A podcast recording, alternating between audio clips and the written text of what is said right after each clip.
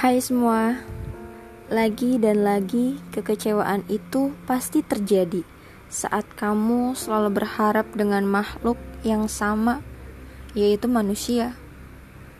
Saya dan kalian pasti pernah merasakan kecewa.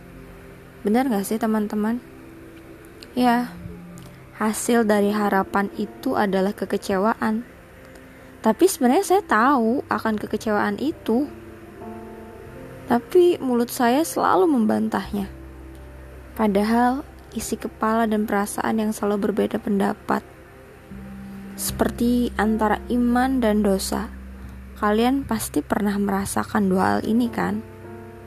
Saat kalian melakukan dosa, pasti hati dan pikiran berkata. Contohnya si hati, sebenarnya ini dosa tahu, tapi isi kepala jawab, nggak apa-apa sekali-sekali mah, asal tahu batasan kok. Bener nggak sih?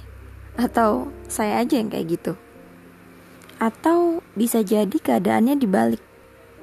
Contohnya, duh, gue males banget deh puasa hari ini, kayaknya mau makan aja.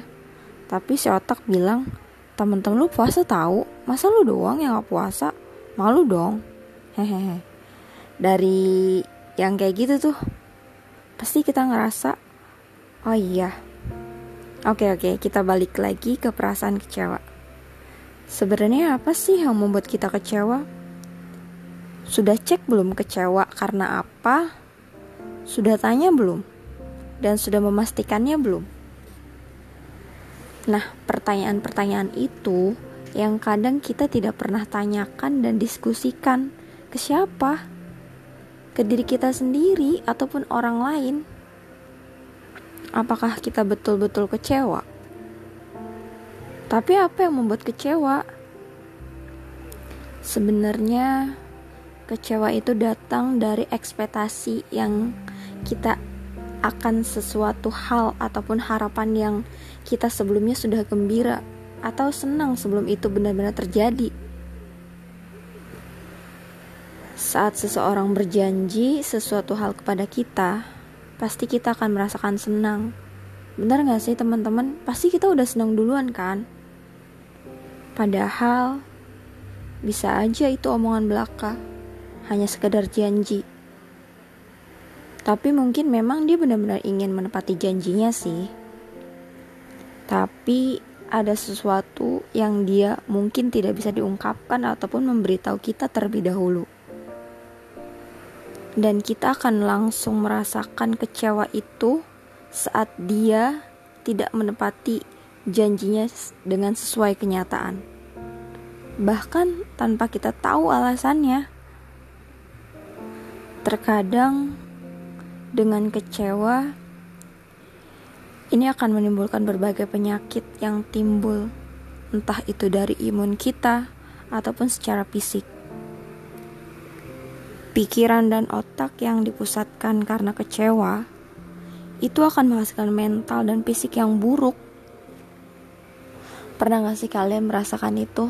Saat kalian kecewa, pasti kalian merasakan sakit seluruh tubuh, bahkan di dalam pun akan merasakan sakit.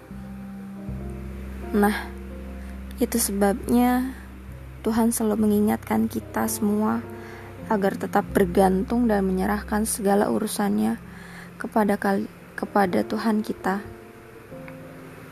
Bukan berarti tanpa usaha, tapi Tuhan meminta kita untuk menyerahkan hasil usaha kita, baik dengan berdoa dan mengadu kepadanya.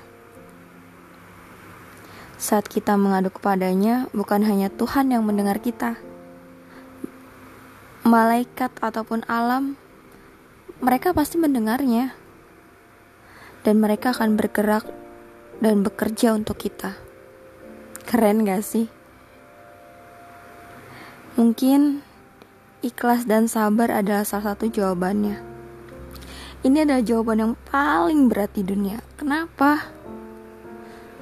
Jika sikap dan ucapan harus seimbang tanpa kurang dari nol koma nol satu persen sedikit pun, maka hasilnya akan lebih berat. Sembilan puluh persen dilakukan dan sepuluh persen ringan diucapkan. Itulah sifat dari manusia. Karena itulah rasa ikhlas dan sabar akan seimbang hasilnya jika kita menyerahkannya kepada Tuhan. Dan waktu akan menjawabnya. Jika kalian sering kecewa, termasuk saya, mungkin jawabannya adalah kita harus cek isi kepala kita. Kenapa sih dengan isi kepala kita? Dan mungkin kita harus introspeksi.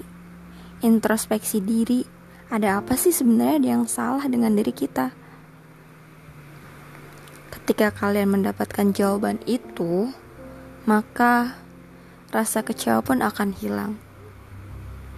Dan muncullah rasa sabar serta ikhlas yang akan membuat kita jauh lebih baik. Ya, lebih baik lagi.